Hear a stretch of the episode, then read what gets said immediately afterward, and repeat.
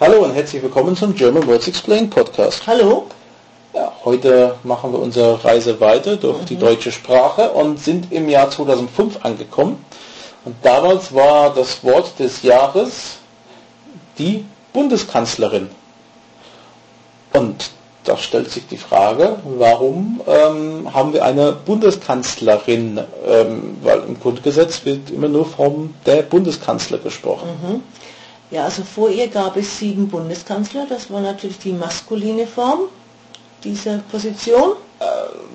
War das die maskuline oder die generische maskuline? Das war die generische maskuline Form, ja. Okay. Ja, ja, weil man davon ausging, dass es eigentlich nur eine Männerposition war. Hm? Und jetzt ist sie unsere Bundeskanzlerin. Und die weibliche Form einfach. Okay. Ähm, und dann spricht man sie auch mit Frau Bundeskanzlerin an oder?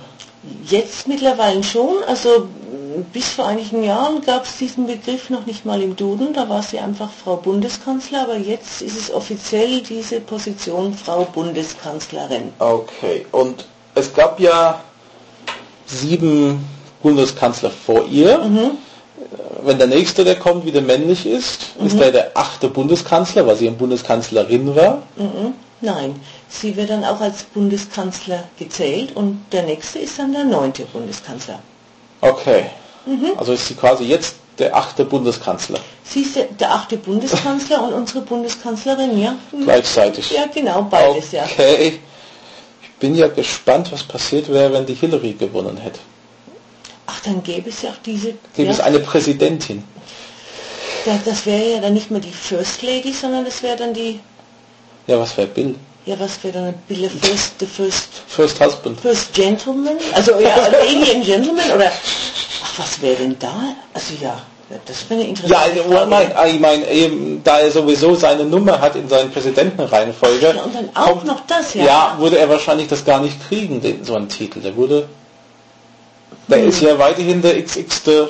Genau, ja, ja. Former Präsident, weiter, ja, ja, der, aber die Former Presidents haben immer noch ihre Zahlen. Ja, der Stimmt, 10., ja. 11., was weiß ich. Ja, ähm, von daher würde er das behalten. Aber sie wäre die Präsidentin gewesen. Genau, ja. Hm. Ja. Und die Sarah Palin, sie wollte dann die erste Vizepräsidentin werden. Genau, Richtig? Also genau. wenn sie gewonnen hätte, hätten wir vielleicht diesen Begriff gehört. Mhm, das stimmt, ja.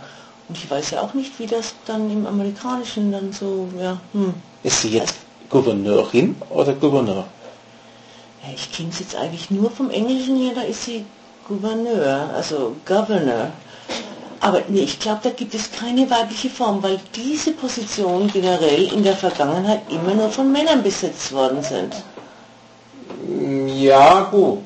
Ähm, Oder kennst du einen weiblichen Governor? ich, ich schaue gerade im Netz. Hm, ja. Hier steht tatsächlich für Alaska Gouverneurin.